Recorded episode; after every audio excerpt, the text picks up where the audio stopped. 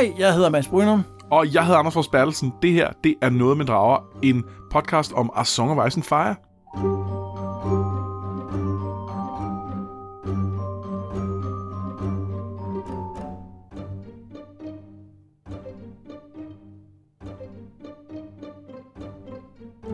I det her afsnit går vi i gang med en helt ny bog. Vi har lige gennemgået de sidste kapitler af A Game of Thrones, som er den første bog i serien, og nu skal vi så i gang med A Clash of Kings. Ja, det er, det er anden bog. Ja, så øh, hvis du øh, først er sprunget med på vores øh, podcast nu, så kunne det være, at du skulle gå tilbage og starte med begyndelsen af sæson tre, for lige at få det hele med. Ja, men det vil også være mærkeligt bare at starte midt i her. Nej, men det kan jo godt være, at man tænker, at det her det er den bog, som jeg godt kan lide. Så, så jeg vil gerne høre med herfra, hvor den første bog, ja, det var ikke den, der sådan gjorde det for mig. Men hvor mange kender du, der foretrækker den her frem for den første? Det, det var ingen, ingen har svaret. Hvad, hvad, hvad med dig? Foretrækker du det med her frem for den første? Nej, det, det, det gør jeg ikke. Jeg synes, den første er rigtig god. Der er nogle af de andre, jeg har lidt mere...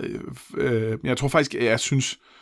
Jeg tror faktisk, jeg synes, det her er den svageste bog, og det skal ikke ses som, at jeg synes, det er en, det er en dårlig bog. Jeg er glad for hele serien. Øh, men jeg tror, det er den, jeg har mindst sådan kærlighed til. Øh, men den er stadig fed. Jeg synes, der er nogle ting i den, som... Øh, hvis, hvis jeg har lige genlæst den hele, inden vi startede her. Og der er nogle ting i den, som jeg synes er rigtig, rigtig gode. Men det er også i høj grad en toer. Det er i meget høj grad en toer, og det er den af bøgerne, jeg har oplevet flest gå i stå i. Øh, der er et eller andet med, at...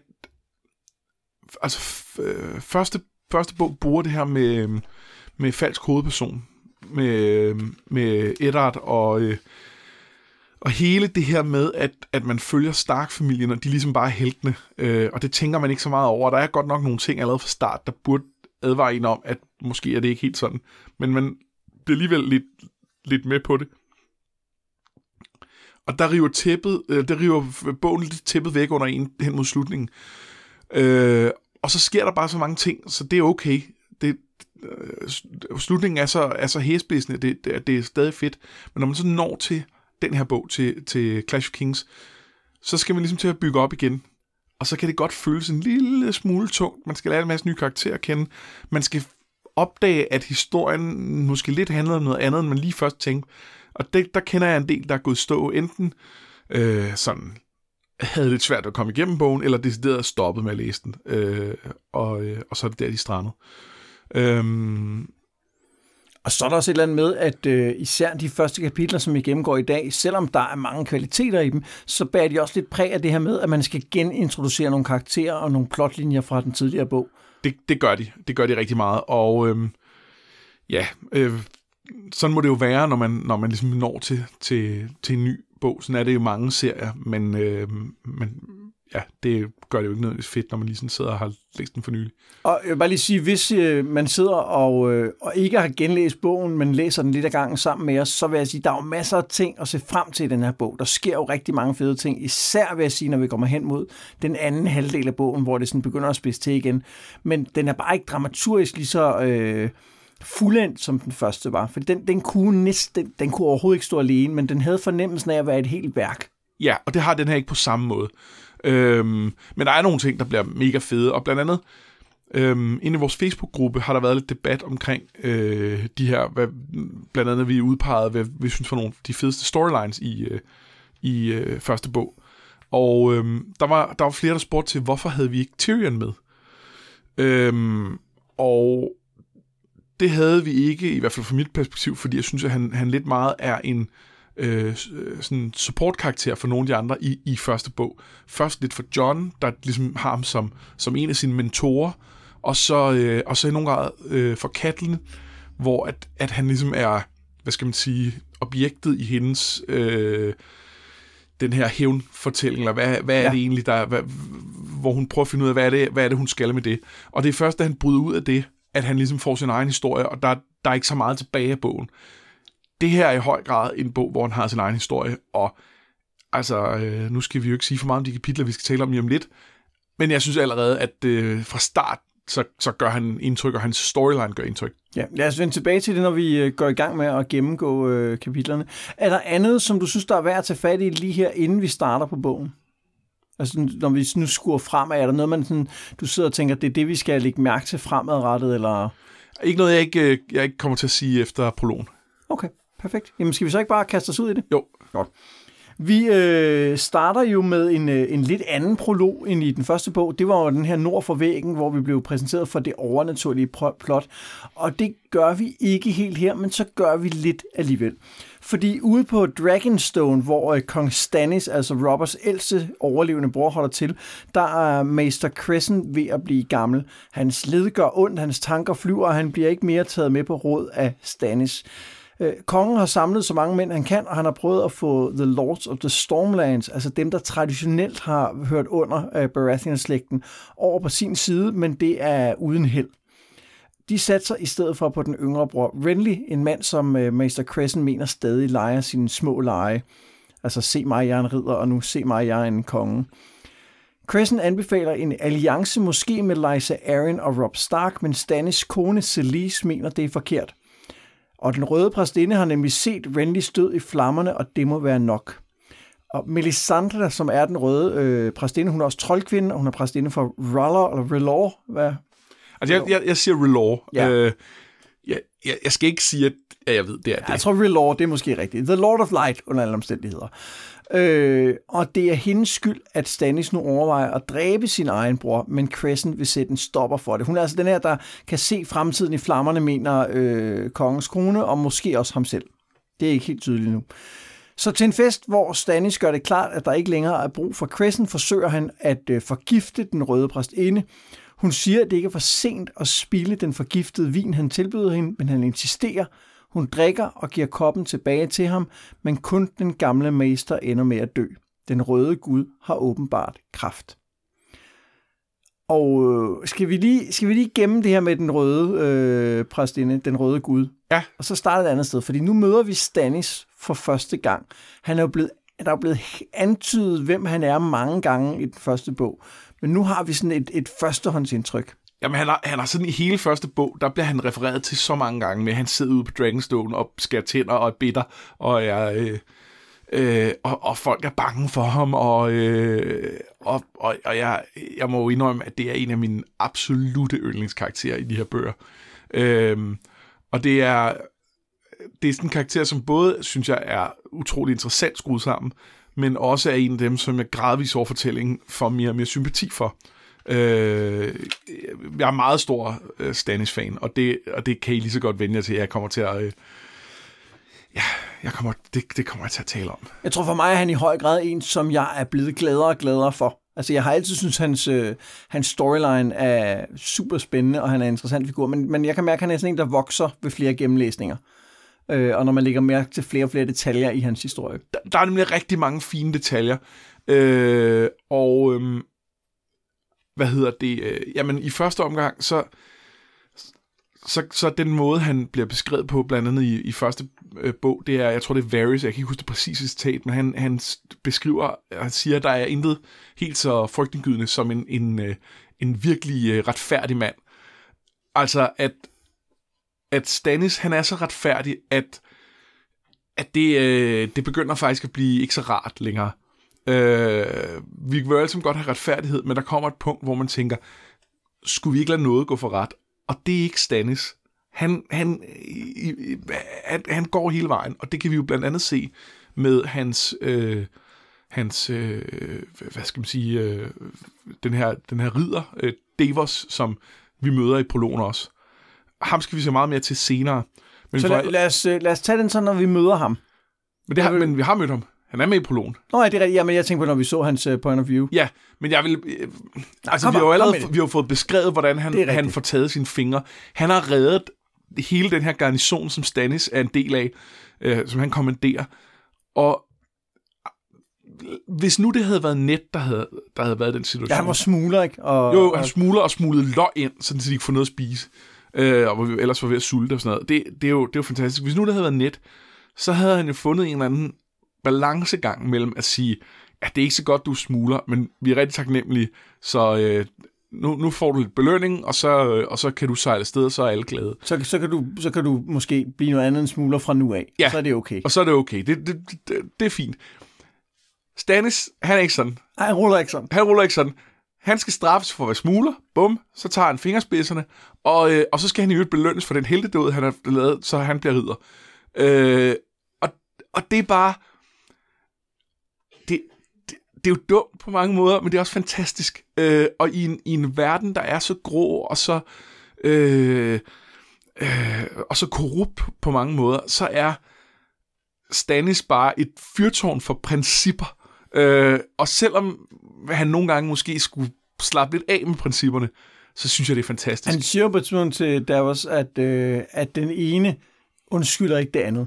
Nej. Altså, det, det er fint nok, at du har reddet mig, men det ændrer jo ikke på, at du har begået kriminalitet, som selvfølgelig skal straffes. Og det har han jo en vis pointe i. Ja. Øhm, ja, og det... Og det og, og, ja, jeg synes, han er en, han er en fed karakter, og ham, ham skal vi hygge os meget mere med over de næste mange bøger. Og Stannis er også rigtig interessant, øh, fordi at han jo på lighed med Ned Stark har nogle af de her træk, som den tragiske helt har. Blandt andet, og ikke mindst, at han selv er skyld i sin egen... Jeg vil ikke sige undergang, det er måske et stærkt ord, men... Han, han får nogle problemer. Han får nogle problemer, og det er, der er, ikke, det er ikke andres skyld. Nej, det og er det ikke. Og det glæder jeg mig meget til at dykke ned i. Ja, det er rigtig fedt. Um... Hvad så med... Øh, så, nu bliver vi jo præsenteret for en anden form for magi, end vi har mødt øh, tidligere, og en øh, helt ny guddom. Hvad tænker du om det? Øh, jeg, jeg, jeg, jeg synes jo, det er spændende, men jeg ved jo også nogle af de ting, der skal bruges til mm. senere. Øh, men, men det... Øh... Jamen, så nu spørger jeg på en anden måde. Ligesom at vi snakkede om, at prologen i den første bog satte tonen for, hvad er det, det her virkeligheden er for en fortælling. Hvad synes du så, prologen siger om den historie, vi skal have i Clash of Kings? Så lad mig spørge sådan. Var det et for svært spørgsmål? Jeg tror måske, det var et for svært spørgsmål. Okay. Øh... Nå, fordi jeg synes, noget af det, der er interessant her, det er, at denne her prolog er et eller andet sted ikke en stor historie. Nej, det er, det er, en, lille det er en meget lille historie. Og, og den handler rigtig meget om, at Maester Cressen har været som en far for de her tre brødre, og han kan ikke forlige sig med ideen om, at de nu skal slås, og i øvrigt, at Stannis jo er ude på at begå brudermord, som jo er en viderestyggelighed i gudernes øh, øjne. Og i virkeligheden synes jeg, at det er meget det, som denne her bog kommer til at handle om. Den kommer til at handle om, at nu er der fem konger, og de kommer altså til at slås på kryds og tværs, eller... Der kommer i hvert fald til at være fem konger. Nej, der er vist ikke helt fem endnu, men, øh, men, men, men det kommer der. Vi er godt på vej. Men ja. Det synes jeg bare, og så har vi måske en antydning af, at der er noget større i, at Melisandre kan et eller andet magisk. Ja. Men det er en meget lille antydning. Det er en meget lille antydning, og øh, ja, der er nogle... Altså, hun er, hun, er jo, hun er jo spændende på den måde, at, at på den ene side, så fremstår hun jo som på mange måder som skurken. Hun fordrejer øh, Stannis, øh, øh, hvad hedder det, øh, hans måde at være på, og, øh, og ender jo næsten med at slå Cressen ihjel, bortset fra, at det gør han jo sådan set lidt selv. Men, men det er svært ikke at se hende som skurken her. Også men, fordi vi er så meget i Cressens point of view. Fordi vi er så meget i Cressens point of view, og fordi han, ikke, han, øh, fordi han virker som en, en god mand, ja. og, han, og han siger, at hende her, hun er bad news. Øh, Og så er vi et eller andet sted nødt til at stole på, på ham. Øh, og, og jeg ved ikke, om det er rigtigt at stole på ham i den her sammenhæng. Øh, jeg vil sige, hun er en meget tvetydig karakter. Øh, og, og alene det, at hun jo... I første omgang er hun jo venlig, da han er faldet. Øh, der, der er det hende, der hjælper ham op. Og, øh, og da hun ved, at han er på vej over for at myrde hende, og hun ved, at det er jo, hun ikke kommer til at dø af det, så... prøver hun jo et eller andet sted stadig og, øh, og få ham til at... Ja, hun tilbyder og, ham en vej ud ja. af det, ikke? Ja. Øhm, og så er der sådan nogle der, er nogle... der er nogle lidt sjove ting i det her kapitel, hvor, som antyder måske, at hende og Stannis har, ved, har vidst, at Cressen ville forsøge det her på forhånd. Også Stannis? Ja, der er sådan nogle ting med, at øh, han, han har sådan en formulering med, at øh, jeg vil ikke have, du skal dø i min tjeneste, eller et eller andet sådan i den retning, samtidig med, at Cressen jo, han, han vi følger ham først om morgenen, øh, det, det er daggry, får man beskrevet, så løber han lidt rundt der, men det er ikke voldsomt lang tid, og så lægger han sig til at sove, og så vågner han først, da det er mørkt, og er sådan helt groggy. Øh, der er nogen, der spekulerer i, at han måske kan have været, øh, hvad hedder det, øh, have været øh, blevet bedøvet, blevet bedøvet eller? på ja. en eller anden måde. Og det er specifikt for man at vide, at det er kongen, der har, altså Stannis, der har sagt, at han ikke skulle vækkes. Ja. Øh, så der er nogen, der tænker i, men det kunne være, at det kan være, at, at Melisandre i virkeligheden har prøvet at undgå det endnu før det, ja. ved at prøve at, at ligesom tage ham ud af spillet på den måde. Jeg siger til Stannis, hvis han dukker op her til festen, så er der sådan en chance for, at han dør, og så har Stannis sagt, det må vi hellere forhindre. Ja, eller han, ja, det må vi hellere forhindre, eller, eller hvordan, han nu, hvordan hun nu har formuleret det. Jeg, jeg ved ikke, om jeg hundrede procent kører den, men, men man kan sige, at de andre ting, hun gør, peger ikke på, at hun ønsker, at Cressen skal dø. Nej, overhovedet ikke. Øhm, og ja. Men den bliver også, man kan sige, det, det, det er super interessant, og det vil jo i virkeligheden passe meget godt på Stannis, fordi han har jo ikke noget ønske om at slå nogen ihjel. Nej. Altså, men samtidig er Stannis jo heller ikke, øh, han er jo ikke, og det siger Cressen også, han er jo ikke en venlig mand. Nej. Altså, og det har han jo aldrig lært at være. Altså, han er, han er jo decideret røvhul over for den her mand, som har været i hans tjeneste i virkelig mange år, ikke har været som en far for ham. Men der er også nogle ting der, der er underlige, fordi Cressen lægger mærke til, at han i virkeligheden personlighedsmæssigt opfører sig anderledes, end han plejer. Øh, at han, en ting er, at han er, han er benhård, han siger, du er gammel, jeg kan ikke bruge det længere. Det, det er meget Stannis, øh, fordi Cressen er tydeligt gammel. Øh, men, øh, men, der, men han er også med til at håne Cressen. Og der tænker han, jamen det, det har du, sådan har du aldrig været. Ja. Øhm, og det kunne så også tolkes ind i den her. Og jeg synes, jeg, jeg har svært at tolke det ind i noget som helst andet, hvis jeg får Stannis hele resten af serien. Så, jeg, så, så den er nemmere at, og for mig også at tolke ind i, at han på en eller anden måde prøver at, altså hvad ved jeg, få Cressen til at gå, eller hvad det ja. nu måtte være. Men altså, det, det, det er så flimsig grundlag, at, at ja... Nå, men det er meget interessant. Måske er det der, måske er det der ikke. Ja, men det er ikke interessant. Nå, er der mere, vi skal tage fra prologen, eller skal vi øh, drible videre til første kapitel? Lad os bare drible videre. Godt. Vi øh, starter med Aria, som er på vej til øh, The Wall sammen med Yoren og hans øh, Band of Misfits. Det er fanger og forældreløse drenge, øh, de tre, og de tre fra de dybeste fangekælder, som skal være i bur hele vejen. De andre, vi møder, er Lommy, Hotpie og en dreng i en hjelm med en tyrehorn, som de kalder for The Bull. Hotpie prøver på et tidspunkt at tage Arias svær, men hun tæver ham sønder sammen med sit øvesvær, indtil Yoren stopper hende. Og, og, og lad mig lige bryde, det føles lidt fedt. Og, ja, og det, det ikke, bør det, det ikke. Men ja, det gør det. Det bør det ikke, og det... det ja, men... men og, og en af grundene til, det føles fedt, er jo også, at Hotpie siger, jeg har engang dræbt en, en dreng ved at sparke ham i så hurtigt skridtet, at han døde af det. Ja, ja, Hotpie virker heller ikke som nogen sådan super, super fin fyr. Nej, og vi finder vi jo så senere ud af løgn, men lige der, ja. der, der, øh, der bliver ja, ja. han som en rigtig idiot, ikke? Nå, men øh, Yoren fortæller, at det slet ikke skulle have gået, som det gjorde med Ned. Han havde fået besked om, at Ned ville øh, take the black, altså melde sig til øh, The Night's Watch, men noget gik galt. Joffrey, siger Aria, og tilføjer, at nogen burde slå ham ihjel. Ja, siger Yoren, men det bliver hverken mig eller dig. Og mens de rejser videre mod nord, tænker Aria, Ari, som hun bliver kaldt, på hjem, og ikke mindst på hendes bror, John. Og øhm, det her er jo en, en plotråd, jeg glæder mig meget til. Altså det hele det, der kommer til at ske med Aria i den her bog. Eller ikke så meget med hende, men alt det, der kommer til at ske omkring hende. Ja, enig, enig. Men, men lige her nu, synes jeg ikke, der er super meget at tage fat på.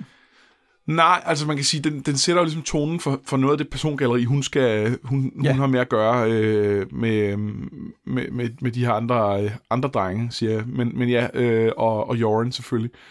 Øhm, og, og så de her tre mærkelige forbrydere i vogne, øh, eller i en vogn. Øhm, hvordan er det med, hvis man hænger en vogn op med tre forbrydere på væggen i første akt, skal den så...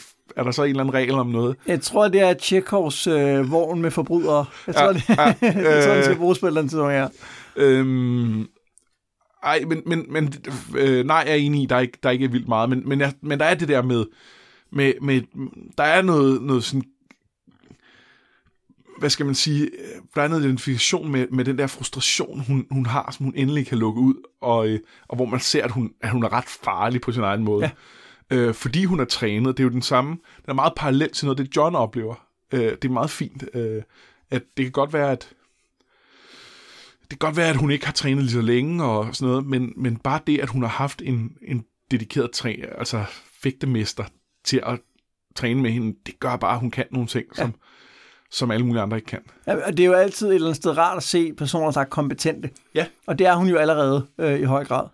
Øh, og så kan man så igen være tilbage til det at diskutere, når man er hun måske et par år ældre, end hun er beskrevet i bøgerne, men den, den tog vi ligesom meget i sidste bog. Det ja, tror jeg bare stadig, vi skal sige, ja, det er de alle sammen. Det, det lavede vi bare små, ja. Men vi behøver ikke at gå helt så mange detaljer med det. Og så synes jeg, en lille fed detalje, øh, at hun korrekt identificerer, at det er Joffrey, som...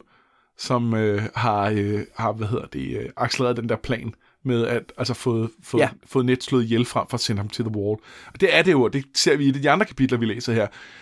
Øh, og jeg kan ikke huske, jeg tror også, det fremgik af, af, af slutningen af, af Game of Thrones. Ja, det, det, det er ret, det er ham, der siger, han siger det jo direkte, når han, han står siger det direkte, og jeg har fået at vide, at jeg skal vise noget, det siger min mor, men, men øh, det ja. er for kvinder. Jeg vil have hans hoved. Men det kunne, det kunne også være noget, Cersei havde stødt kuglerne ja. til, men det er det ikke, og det, og det er ret tydeligt også i de andre ting, der er. Og jeg synes, det er fedt, at, at, at Aria, hun, hun, hun på en eller anden måde forstår det. Ja. Selvom der er så meget andet af det politiske, der, der hun ikke vil fange.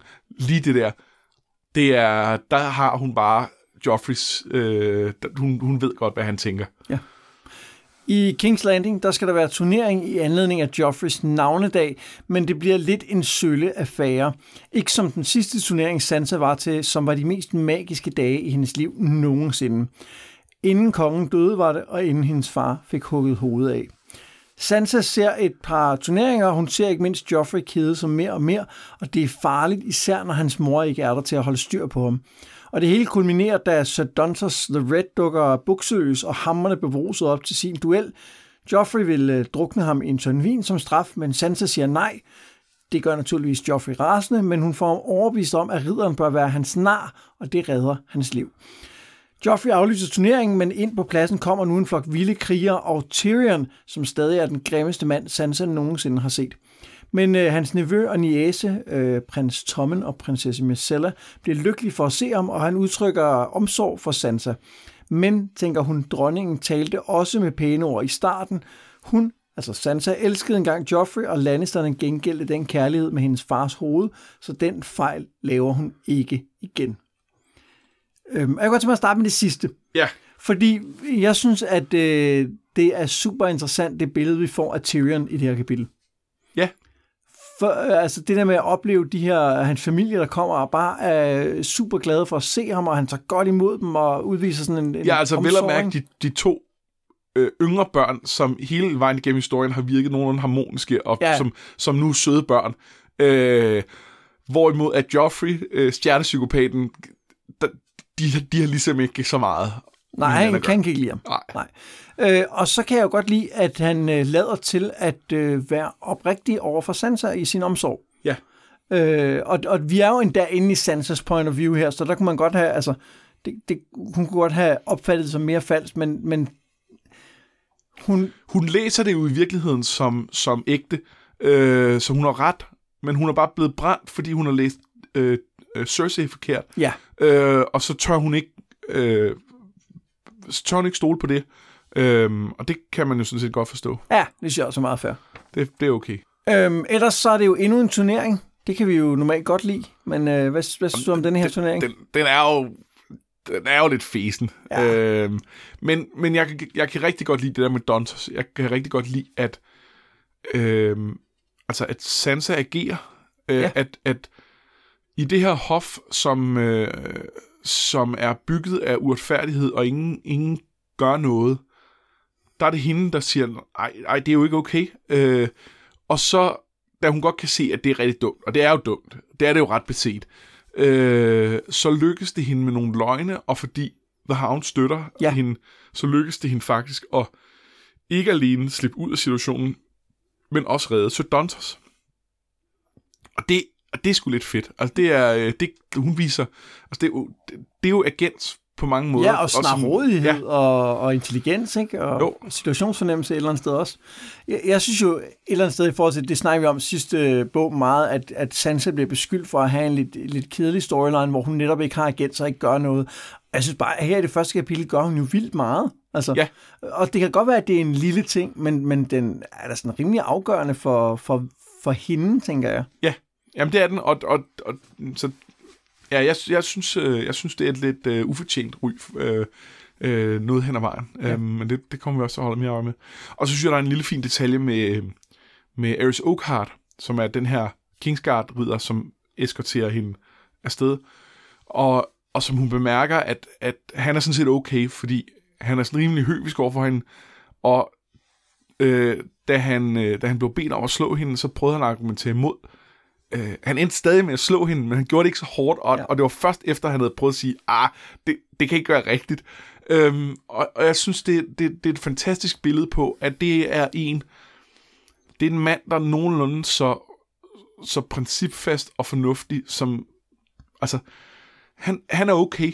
Han, han er bare fanget i en, en, en, en forfærdelig situation, og det, der er skrækkeligt, er jo, at hvis, hvis ikke der er noget, der ændrer sig, så kommer han jo til at holde op med at stille spørgsmål. Ja. Øhm, og så kan jeg også godt lide, hun siger, at han godt kan lide at, at gossipe, men ikke når nogen ser ham. Ja. Så han går sådan ligesom og, og sladrer med hende grundlæggende, ikke? Jo. Øh, men det havde Ser Barristan Selmy jo ikke gjort. Altså ham, der tidligere var leder af Kongshagen. Han havde jo ikke slået hende. Ja. Det havde han her meget. Tror du? Ja. Måske ikke, hvis Joffrey havde sagt det. Men han har jo, han har jo set til, mens Aerys har... har øh, Øh, blandt andet, øh, hvad hedder ja, det, det øh, voldtaget sin, sin kone, altså op, hvor det meget tydeligt har været, har været øh, ikke samtykkende. Men tror du ikke, der er en forskel i forhold til, om man selv bliver bedt om at gøre det, eller om man skal se til, mens kongen gør det? Jo, jo, det, det er der, og, og, øh, og, jeg, og, og jo, øh, Barristan Selmy, som han var her, hvad ved jeg, ja, som halv, vi, kun, vi kender ham kun som det ryg, han har, og, ikke, altså. og, og med en, en konge, der er tretten. Øh, jo, så havde han måske nok sagt nej, men, men, øh, men jeg tror hundrede procent, at, at, at han havde gjort det samme, hvis i en lidt yngre udgave. Jamen, det er godt. Han, han, at, øh, jeg, jeg synes ikke, der er noget, der tyder på, at han er så specielt øh, principfast. Og jeg synes, det er en fantastisk detalje, at Joffrey spørger The Hound. Øh, ja. Og både fordi det siger meget om The Hound, og også fordi det siger, at Joffrey trods alt godt kan læse ham så meget. Så, så, så, så skingerne vanvittigt Joffrey er, så er han godt klar over, at, at der er en grænse for, hvor, hvor langt han kan presse The Hound. Og det er muligt, at han ville have gjort det. Men det er også muligt, at tredje gang, han blev spurgt om det, så snapper han, og så slår han Joffrey ihjel, eller et ja. eller andet. Øh, og det, og det, det, det tror jeg, at Joffrey på et eller andet plan godt forstår. Og, og det er... Ja... Ja. Jeg tænker, at øh, det kan også være, at jeg sidder og, øh, og ved lidt om, fordi Ser Barristan Selmy vender jo tilbage til historien senere, det kan, det kan vi jo godt røbe. Øh, og det Allerede går... her blev det jo hintet, at, øh, øh, og det er måske så ikke kapitlet efter, men at, øh, at, at det kan jo være, at han øh, rider sammen med Robb eller Stannis ja. lige om lidt. Så jeg synes, vi lige sætter en post-it-seddel op på væggen og siger, denne her, denne her snak vender vi tilbage til, når vi ved lidt mere om ham. Ja, lad os gøre det. Ja. Det, som, som vi kan huske det. Øh, vi øh, springer lige til... Der, der, øh, ja. Jeg skal lige bryde ind og sige, der hænger ikke nu fysisk en, en post-it-seddel i vores studie. Det, det gør der ikke, og det kommer der ikke til, fordi det bliver noget værre råd. Ja, også fordi, at, at vores studie er, øh, er, er vores arbejdsværelse herhjemme, så øh, der, der skal også ske andre ting. Arbejdsværelse og gæsteværelse, det kan vi ikke plastre til med post-its. Nej, det bliver noget skal rod. sidde flere år. Ja. Det, det bliver noget rod. Øh, men øh, vi springer faktisk ikke så langt, fordi allerede i næste kapitel, der går Tyrion direkte ind til sin søster og kongens råd. Hun er ikke glad for at se ham. Slet ikke, da hun finder ud af, at han skal være kongens hånd. Hun sendte bud efter deres far og hans hær, så hvorfor sender han en dværg, spørger hun. Men Tyrion prøver at overbevise hende om, at han vil hjælpe, ikke mindst med at få befriet Jamie. Og så prøver han at finde hoved og hale på hele situationen i hovedstaden. Og vi lærer blandt andet, at det var Sansa, der sladrede til dronningen om Neds planer, at Cersei ikke dræbte Jon Arryn, men at hun til gengæld var med til at få Robert af vejen, som man måske lidt godt havde gættet på forhånd. Ja. Bagefter så tager Tyrion en tur ud i byen og ser, at tingene ikke ser alt for gode ud derude.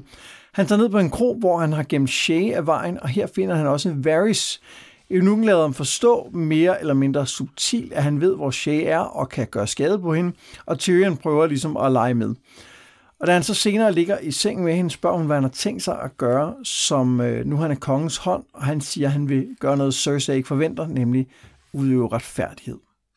Ja.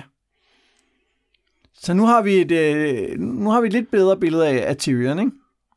Åh, oh, men jeg synes jo sådan set, at vi har haft det hele vejen igennem, at han, altså, han er og jo... Du tænker på, en, en det vi fik fra fra Sansa. Nå, jo, jo.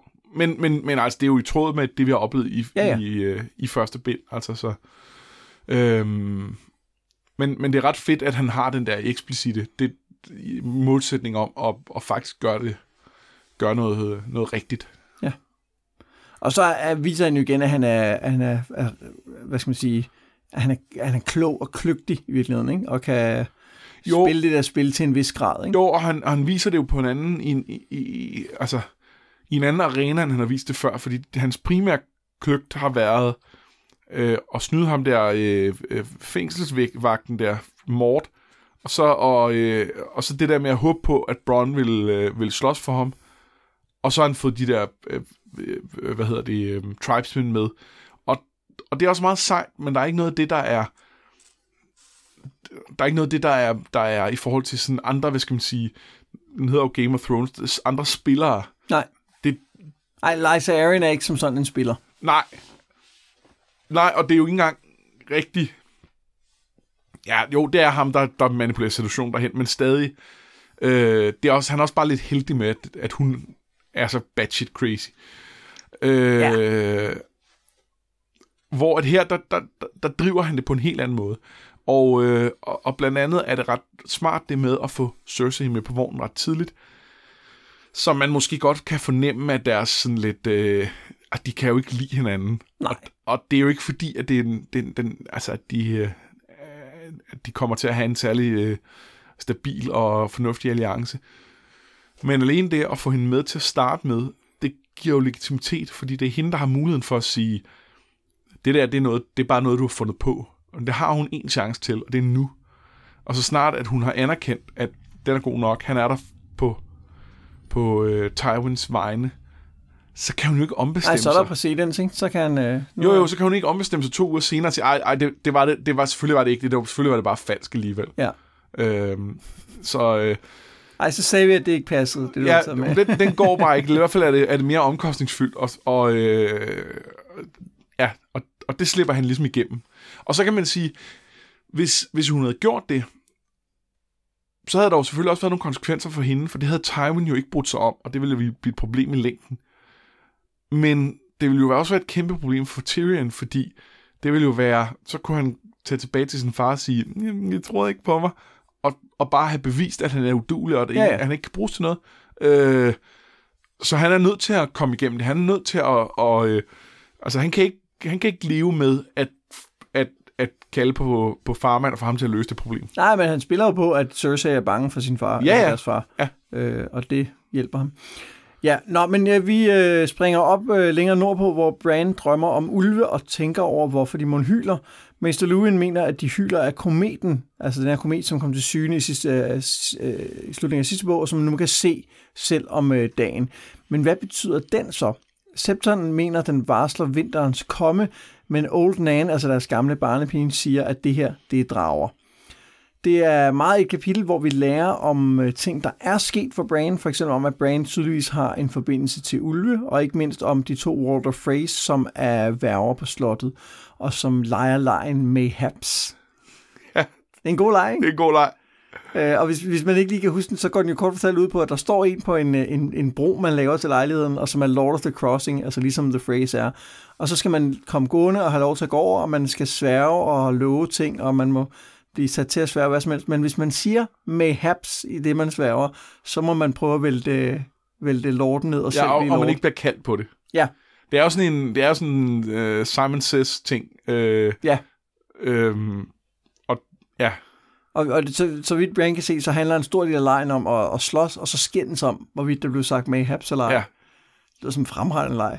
Fantastisk. Ja. Øhm, og man kan, man kan bare høre Walder Frey gnække og sige mayhaps. Ja. Øh, så øh, ja, jamen det, det er meget fint. Øh. Og det er... Ah, det, jeg ved ikke, om det er... Det er jo ikke Chekhovs mayhaps, men... Ej, men, men den, den skal bruges til noget. Lad os bare ja, sige det sammen. Ja, der, er, der er en grund til, at vi bruger så lang tid på en leg i et, øh, et kapitel. Ja, øhm. Men udover det, synes jeg ikke, der er... Altså, er det ikke et kapitel, der, der peger på specielt meget på det her tidspunkt? Ej, det, er fedt, det er fedt at se, hvor, øh, hvor, hvor, hvor, hvor mærkeligt Bran er ved at blive. Altså, hvor, meget, hvor tydeligt det er, at han, at han er ved at rykke over i den overnaturlige verden. Ja. Øh, men, men der er ligesom ikke, han, kan ikke, han kan ikke selv forstå, hvad der er, der foregår, så han kan ikke italesætte det på den måde.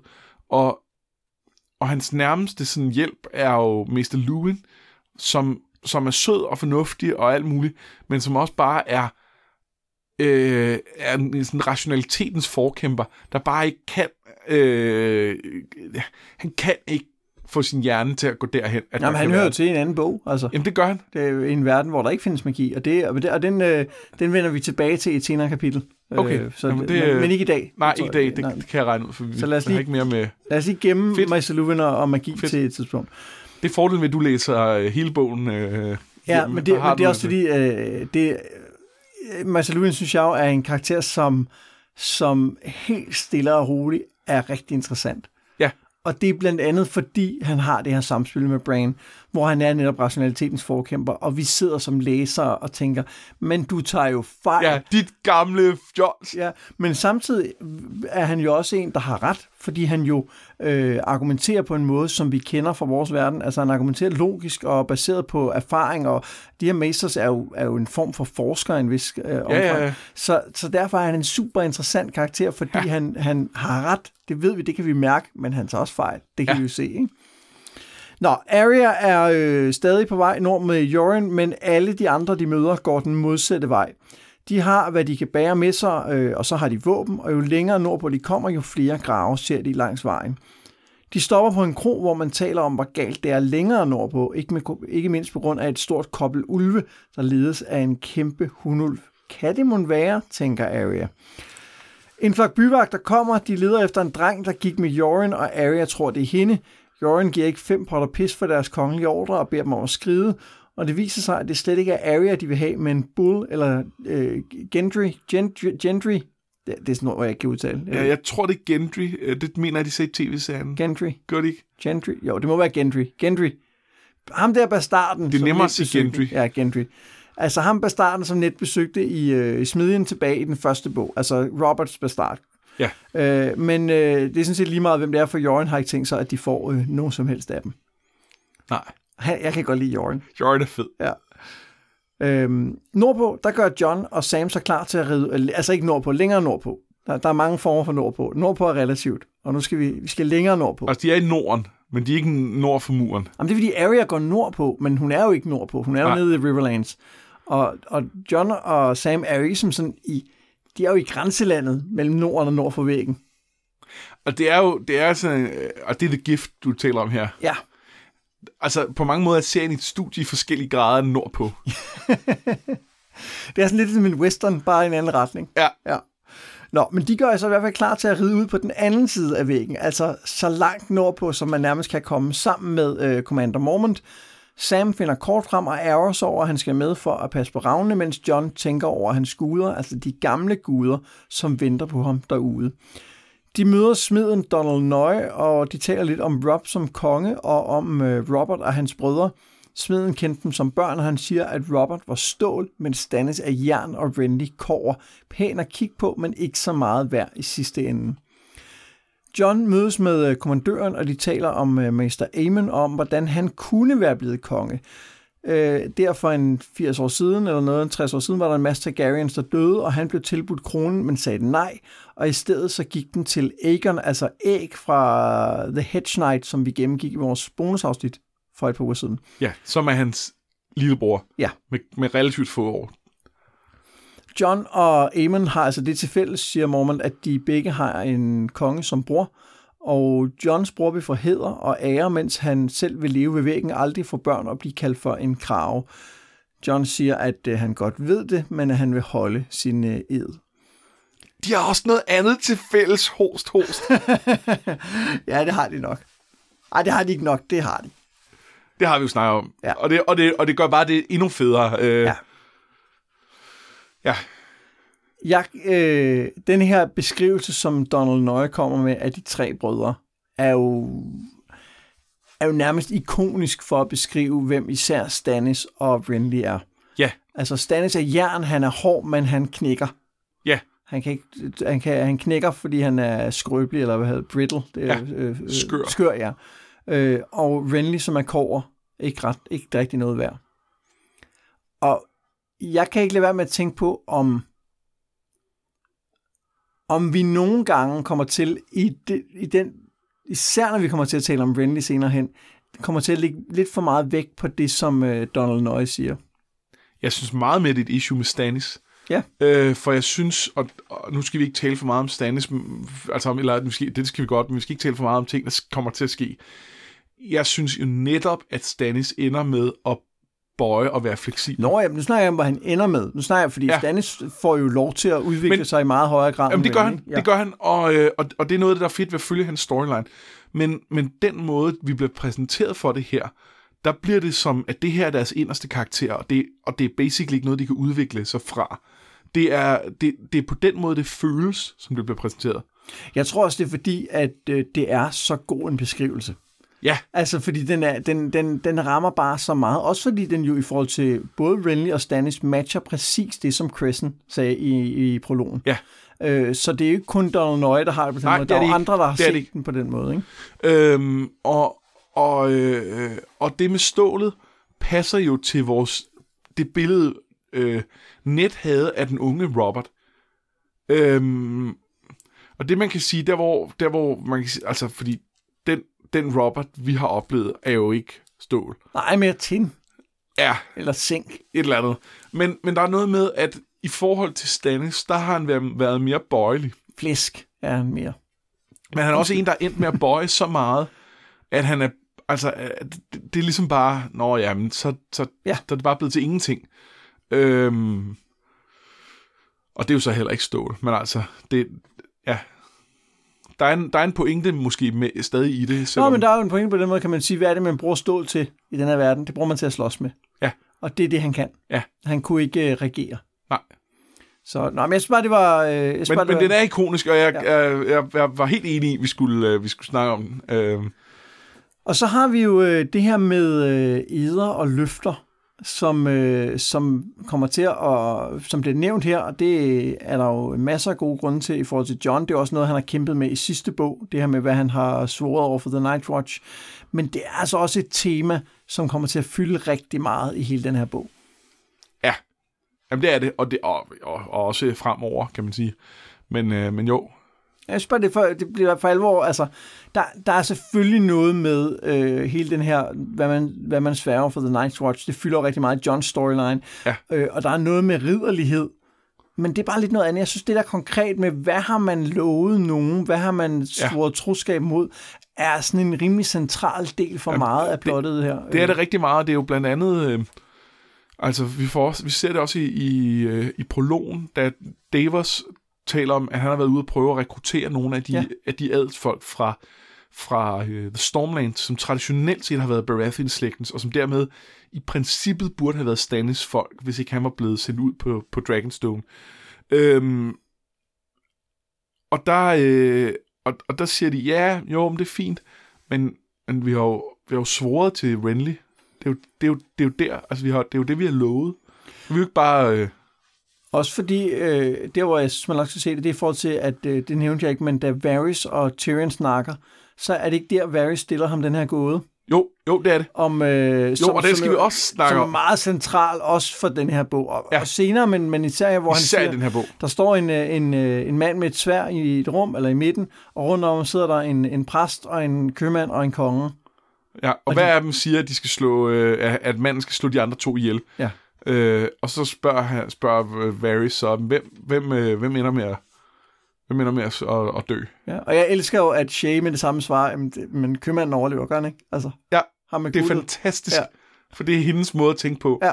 Øh, og det er selvfølgelig ikke Tyrions måde at tænke på, at, og, og, og, og det, er jo, det, er jo, det er jo smukt, fordi på den ene side, så, så, så er der noget med, hvilken af de tre autoriteter accepterer vi, og, og selvfølgelig kan... Altså en ting er, at kirken og penge og, og så, øh, hvad skal man sige, retten kan være en ting, men det jo, kan jo også bare være et billede på tre konger, der alle ja, ja. som siger, det her er det. Men der er jo også en pointe i, at den, man virkelig magt, er jo ham med sværdet. Øh, og at, at han kan også bare lade være at adlyde nogen af dem. Ja. Øh, for han har et sværd. Og, og der er noget med, den her helt sådan nøgne aggression, som der, og vi er ikke nået til, til det endnu i historien på den måde, men, men, men gradvist efterhånden, som, som, som tingene bliver, bliver mere og mere dystre, så, så kan man jo slippe sted med, med, med mere og mere af det, øh, fordi grænserne bliver rykket, og det, det kender vi også fra vores, vores, vores egen verden, ikke? Jeg synes, den her snak om både den her gåde, men også snakken om, hvad har man svoret, og hvad har man ikke svoret, synes jeg svæver mere og mere over vandene ved genlæsning. Altså når man begynder ja. at tænke over det, det, det er sådan, man lægger mere og mere mærke til alle de steder, hvor der bliver lagt svage hentydninger til den tematik hele vejen igennem, ja. uden at det på nogen måde bliver forløst i den her bog, fordi det er jo, øh, den her bog er ikke et afsluttet værk, selvom den har en, en forrygende finale, så slutter den jo ikke. Nej, nej, den, den leder direkte over i træerne, og, det, og, og, og de to til gengæld giver mening at se som, ja. som et samlet, øh, samlet værk på ja. mange måder. Nå, men øh, lad os øh, hoppe videre øh, til det sidste kapitel, vi øh, tager i denne her omgang. Catelyn ser sin søn Robb bare femten år, men nu er han konge i nord, og han giver sit tilbud om fred til en øh, tilfangetagen ridder, som skal overdrage dem til dronning Cersei. Catelyn ser, at han gør det godt, men hun ser også, at Lord Karstark, han udvandrer fra Salen. To af hans sønner blev dræbt, da de fangede Jamie Lannister, og ideen om fred huer ham bestemt ikke. Catelyn tror ikke, at dronningen siger ja. Hun prøver at overtale Robb til at udveksle Jamie for hans søstre, men han siger nej. Ligesom han siger nej til at sende en anden end Theon til at tale med herren over jernøerne, Balon Greyjoy, som jo altså er Theons øh, far. Hun møder også sin onkel, Brendan Blackfish, som fortæller om, øh, hvordan status er i øh, The Riverlands, og det ser ikke særlig godt ud. Tywin har sat sine hunde løs, blandt andet Sir Gregor, som vi har hørt om før, øh, og de plyndrer og hærger. Men det værste er, at Lannisterne er ved at samle en ny hær mod vest, og snart risikerer Robb at blive fanget mellem den og Tywin, som sidder trygt og godt i kæmpeslottet Harrenhal ude mod øst. Men måske kan de få hjælp, foreslår Catelyn, hvis Tywin bliver nødt til at møde en ny fjende i form af kong Renly. Der sker ret meget i det her kapitel. Det gør der. Og der, der synes jeg igen, øh, har Catelyn jo et blik for nogle ting, som jeg synes er super interessante. Øh, lad os starte med Theon. Fordi øh, for det første ser hun jo, øh, og det, det, det, altså, det, det kan man jo diskutere, om det er rigtigt eller ej, men hun siger, han er vores gidsel. Balon ja. Greyjoy har før været kongen. Måske skal vi holde fast på ham.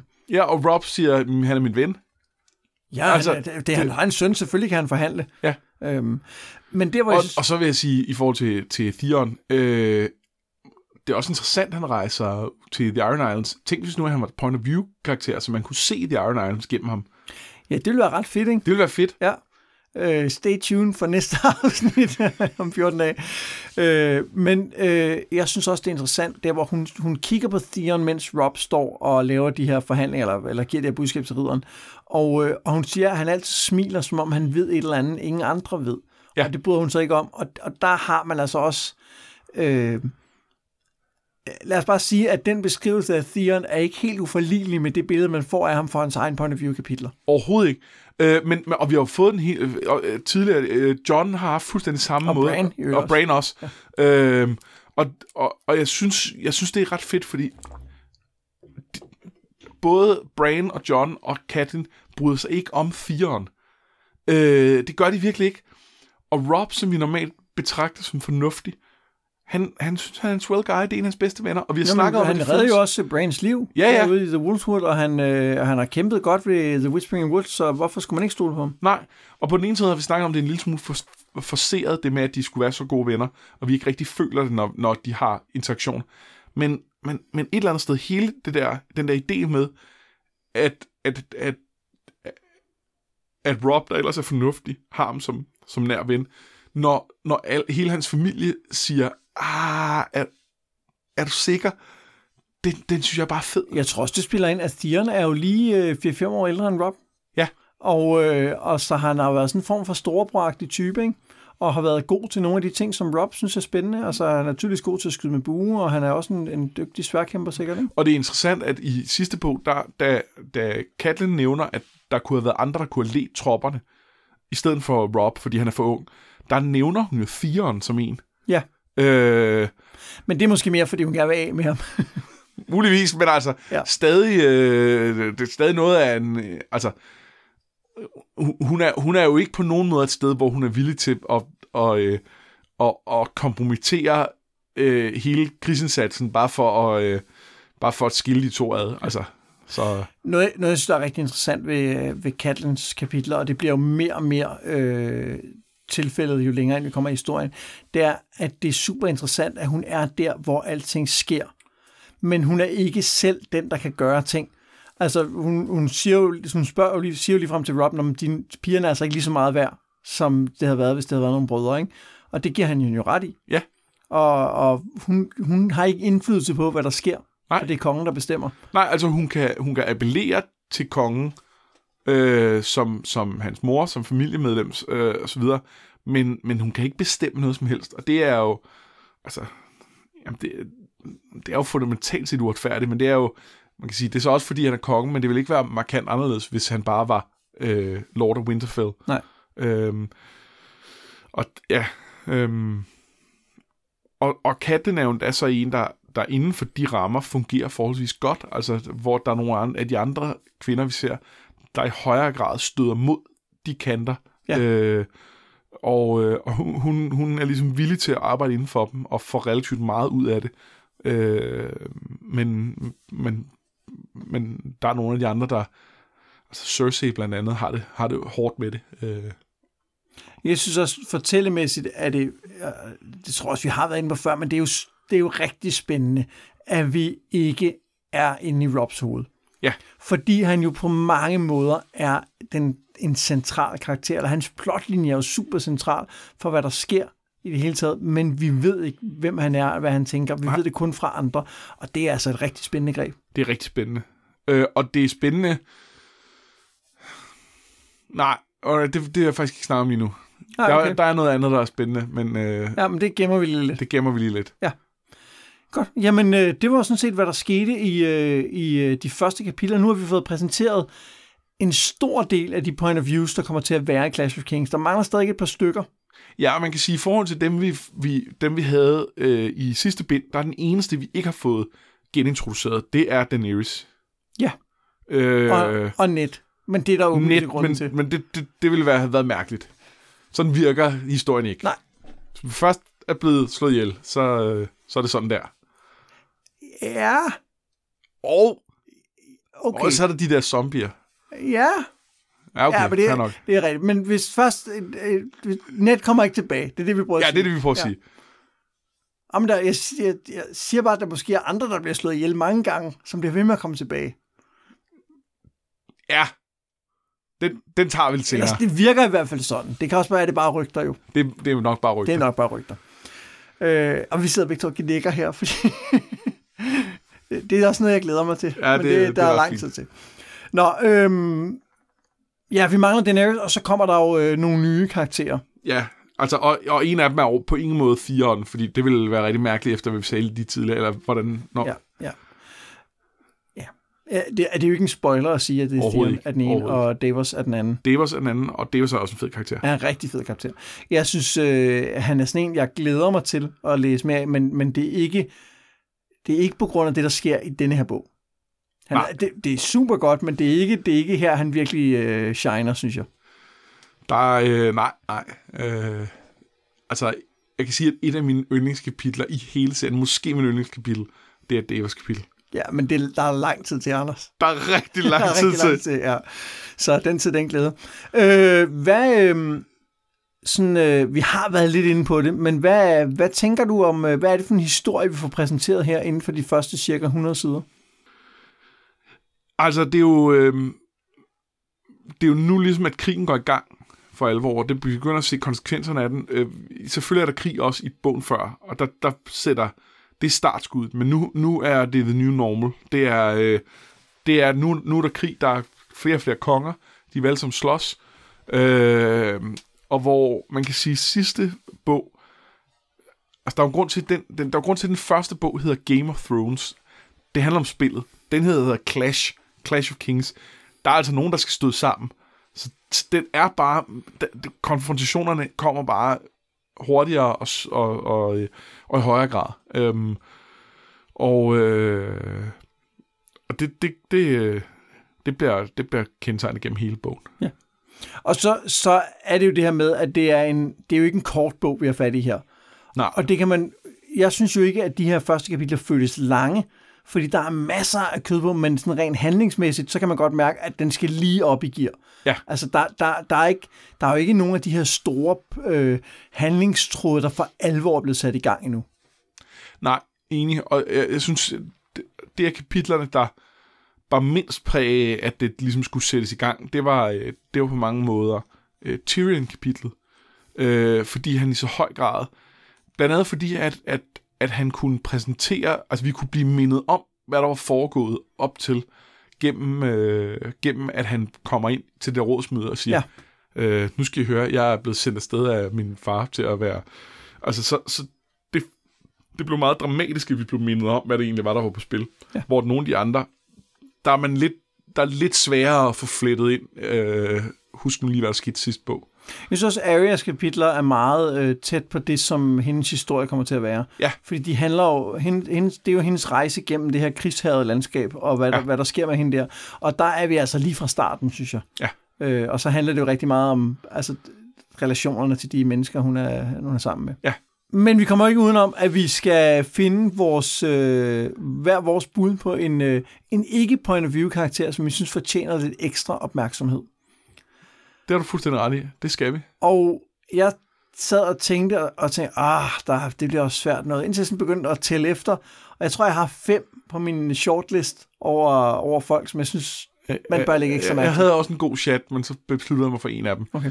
Jeg var lige ved at vælge Melisandre, men jeg synes, vi har snakket nok om hende. Ja, hun, hun er også meget lidt med, ikke? Ja. Jamen, jeg var også lige ved at vælge Cressen, øh, ja. Maester Cressen, men, men jeg synes... Øh, han fylder jo hele øh, prologen. Altså, så man kan ikke undgå at lægge mærke til ham, og hvem, hvem han er. Altså, han får rigtig meget plads i forhold til, hvor lidt han er med i historien, og det, og det klæder prologen rigtig godt. Men han får ikke mere opmærksomhed. Så nu har vi, nu har vi fjernet to. Ja. Hvad har vi så efterhånden tilbage? Jamen, jeg... Øh, jeg, jeg du, du nævnte nogle af dem, du var interesseret i, og der var... Øh, ham, jeg ville vælge, var ikke på der. Nå, okay, spændende. Så, øh, så jeg synes bare, du skal starte. Så kan jeg gemme mit øh, ace in the hole. Ja. Jeg, øh, så jeg tager lige en fra igen, ja. Og det er Yoren, som, fordi ham har vi nævnt før, ja. øh, og han bliver ved med, og han er, han, han er gaven, der bliver ved med at give. Ja, det er han. Men, og det er jo også noget, det vi kan bruge de her fremhævninger til, det er, at når I så læser med, så er I opmærksomme på, at det her kunne være en gave, der blev ved med at give. Ja, og øh, så er der sådan en som øh, dronning Cersei, ja. Som, øh, som, som også bare har nogle, nogle, noget... Man kan mærke, at der er flere nuancer i hende. Ikke nødvendigvis i hendes personlighed, fordi, men, men mere i, hvem hun er og hvad hun står for i forhold til Tyrion. Der er bare nogle ting. Hun er ikke bare den der onde, onde dronning, som øh, man har indtryk af fra den første bog. Nej, vi får et andet... Altså, det at have Tyrion til at kigge på hende i stedet for Ned og pigerne, det, det, det gør bare en forskel. Ja. Okay, men så det var ikke det var ikke Yoren, og det var ikke Cressen, og det var heller ikke Cersei. Nej, jeg synes vi skal lægge ekstra mærke til Joffrey. Joffrey, fordi øh, han er jo en der han er svær ikke at lægge mærke til, men jeg synes det er interessant det her med at fordi vi har meget set ham fra Sansas point of view, og der er han jo en øh, altså en lille psykopat. Ja. Øh, men nu skal vi se ham gennem Tyrions øjne. Og det synes jeg er interessant. Både ja. Fordi, at han jo bekræfter, at vi har fat i en lille psykopat, men også fordi, at han samtidig ser på ham som familie. Ja. Altså, der, der, der er et eller andet med, at han, han, han er sgu Tyrions eget kød og blod, og det vil sige, at der, der er bare noget, der binder dem sammen der. Ja. Og det synes jeg er interessant. Og så synes jeg, det er interessant, at vi nu skal se Joffrey som konge. Ja. Og der har været nogle antydninger af, hvilken type konge han er, men det bliver bare værre og værre. Ja, det er ikke... Han er ikke Han er ikke typen, der, der, der på et tidspunkt kigger selv i spejlet og tænker, ah, måske skal jeg lige stramme lidt op. Nej, Sansa siger på et tidspunkt, at han godt kan lide at se folk duellere til døden. Det er, det er en ting, han synes er, er pisfedt. Ja. Og øh, minder han der om en anden kongelig, vi har fat i på et tidspunkt? Sådan i forhold til det der med, at øh, måske gå længere og længere ud af en, en vej, der ender med noget grum på et tidspunkt. Øh, det, det, det skulle vel aldrig... Øh... Jeg, jeg prøver at tænke på en eller anden sjov. Øh, der er en dejlig, nej, det er der ikke noget sjovt. Jeg, jeg vil, jeg vil bare, jeg, jeg vil prøve, jeg, jeg tænkte bare på at prøve at sige det på en sjov måde. Nå, okay. Det, det, det, det, det, det, det faldt bare for. Øh. Nå, vil jeg sige det igen. Ja. Minder det dig om en anden kongelig, det her med, at han, øh, han, hvad skal man sige, kommer længere og længere ud af noget, man ved vil føre til hans undergang på et eller andet tidspunkt? Ja, vi har da, vi har da set en enkelt... Øh, Der, går, der gik lidt i den retning. Ja, lige præcis. Og, det... og, og vi blev lige mindet om ham i, faktisk i det Sansa-kapitel, hvor Joffrey øh, optrådte her, hvor, øh, hvor, hvor, hvad hedder det, øh, at... Øh, ja, han fryder sig over. Han fryder sig over, at, at Viserys var blevet kronet af Dothrakierne. Ja. Så fik han som, som fortjent. Som han havde fortjent, ja. Og for det første er der jo et eller andet med, at der er jo noget fedt i at se en skurk, som bare er en skurk. Men man kan også bare fornemme, at det her, det kommer til at gå galt på en eller anden måde. Og det er jo ikke sikkert, det kommer til at gå galt for Joffrey. Altså, det ved man jo ikke på det her tidspunkt, men man ved bare, at det her, det kommer til at... Han, han kommer til at få løn som forskyld på et eller andet tidspunkt. Og ja. Når han får det, så bliver det, så bliver det skønt. Ja, fordi han er alligevel... Som tretten-årig er det okay at håbe på, at det... Han, øh, han, han er jo ikke tretten, vi har jo sat... Det er rigtigt, er han er femten. Ja, så det er faktisk okay at håbe, at han dør en grofuld død. Det er rigtigt, så er det okay. Men jeg synes bare, han er værd at lægge mærke til, fordi han er så, han er så meget et trainwreck af en, en konge, så jamen, det er helt utroligt. Det er rigtigt. Og, og der er bare nogle folk omkring ham, som, øh, som slet ikke har styr på noget. Ikke? Er, det, er det her, hvor at, øh, at Tyrion siger til en af byreglerne, når det er der, hvor han går ud og siger, fordi de der hoveder ned, som han har sat et slags hoved op på en spidspind, og så siger han, jamen, øh, kongen har befalet, ja, prøv at høre, kongen er tretten. Ja. En anden gang, hvis han får sådan noget, så spørg lige mig først. Og det siger bare, siger bare så meget om, hvad det Joffrey er, er for en type. Smukt. Ja. Men hvem har du øh, fokus på? Patchface. Patch... Nå, øh... Ja, det er godt. Jeg synes, Patchface er en fantastisk karakter. Ja. Øh, jeg synes, han er så tragisk. Øh, han, han, det er jo den her... Han har jo været sådan en, en, en fantastisk begavet... Øh, øh, godt nok slave, men jo altså øh, øh, også som, oplært som nar og kunne, kunne lave alt muligt vildt og synge. Synge forfuldendt på fire sprog. Ja, ja, ja, sådan alt muligt. Øh, og så er han, så han druknet i tre dage, da... Øh, Da, hvad hedder det, øh, da, øh, øh, hvad hedder Stannis det? og Robert og ja, ja, deres, deres far og mor øh, går ned med, med deres skib. Alle andre drukner. Han skyller i land efter tre dage og ser druknet ud.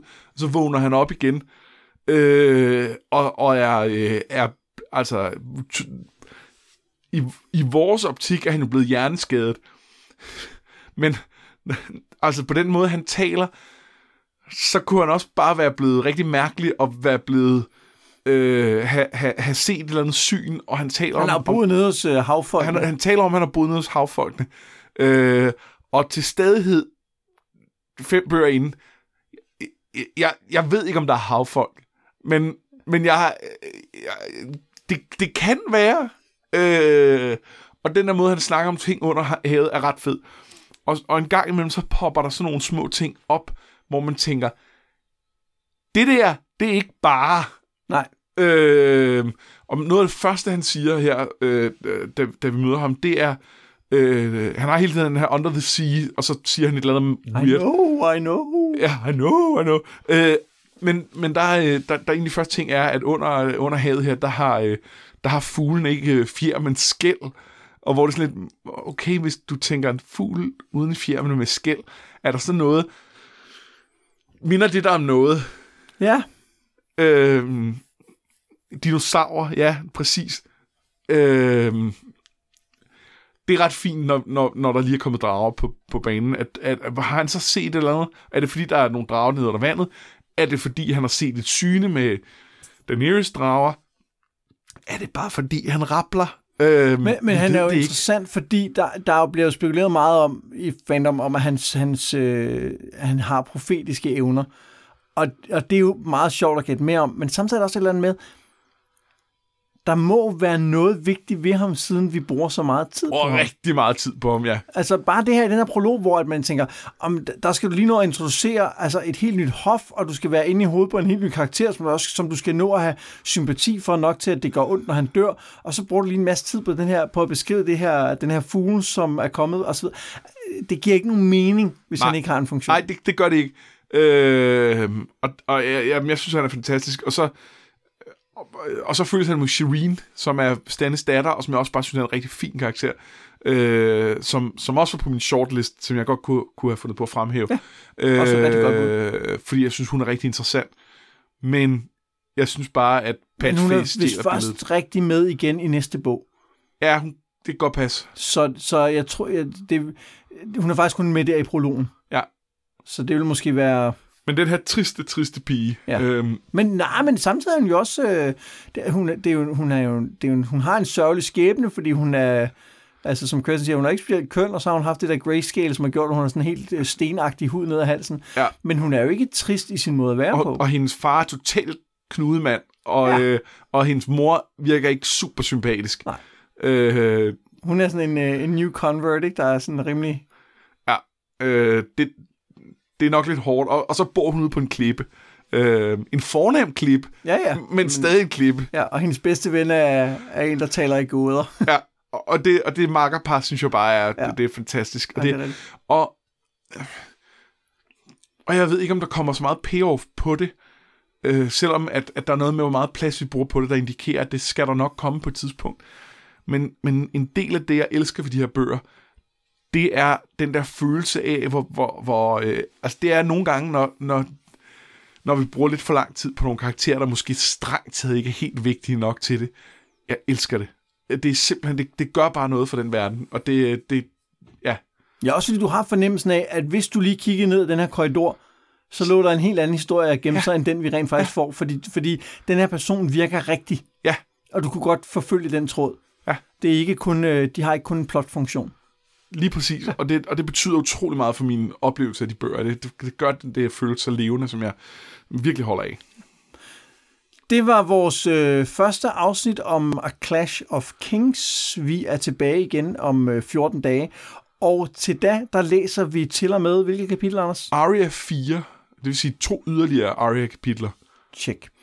Og øh, hvis du har lyst til at øh, snakke om de her kapitler med os, så hop ind og like vores Facebook-gruppe, øh, Noget med Drager, hedder den meget originalt.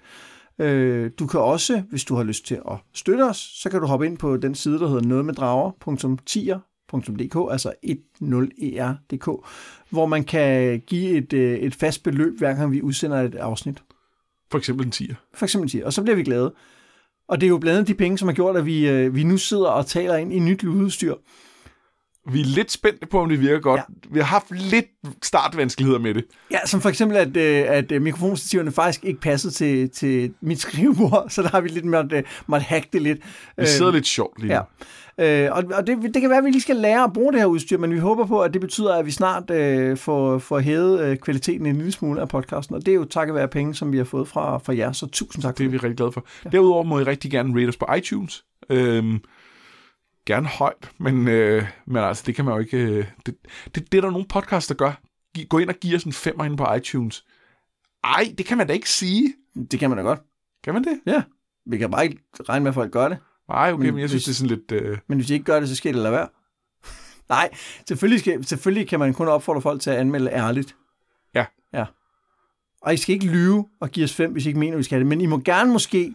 fordreje sandheden en lille smule. Ja, en lille smule. Og sige, i virkeligheden er det kun en toer, men hvis jeg nu skal tænke mig om, så kunne to og fem, det er jo meget det samme. Det er meget det samme. Ja. Øh, jeg, ser, jeg ser lidt igennem fingre med, med, med, med de nogle mærkelige, øh, mærkelige folk, og de er ikke rigtig, øh, der er ikke nogen pointe, og deres afsnit altid slutter rigtig underligt. Ja. Noget af det, som, som jeg faktisk ville synes kunne være allerfedest, det er, at vi sidder jo her nogle gange og taler om, at vi ved, at de her bøger er, er grotesk populære. De er også oversat til, til dansk nu og så videre. Så vi har en eller anden fornemmelse af, at der i virkeligheden er rigtig mange øh, af Sommerfejs og Firefans derude, som jo ikke aner, at vores podcast findes. Nej, og, og en del af dem også i Danmark. Ja, ja, ja, man kan sige, der er rigtig mange fans, der, der ikke ved, den findes, fordi de ikke kan dansk. Ja. Ja. Men, så, Men det vil vi ikke så interesseret i. Så hvis du nu kender nogen, der interesserer sig for fantasy og for podcast, kan du så ikke lige skubbe til dem og sige, prøv lige at gå ind og lytte med her. Ja. Øh, det, det kunne være fedt, fordi vi vil jo gerne have flere, der lytter med, så bliver det jo altid sjovere. Ja, og, og, og, og enten kan, de jo, kan det være, de har allerede kender bøgerne, og så kan man jo bare lytte med. Øh, eller også kan det være, de ikke kender bøgerne, og så er det jo en undskyldning for, at de kommer med på vognen. Ja, yeah. Men så vil jeg bare sige, at jeg har været Mads Brynum. Og jeg har været Anders Forsbertelsen. Det her, det var noget med drager.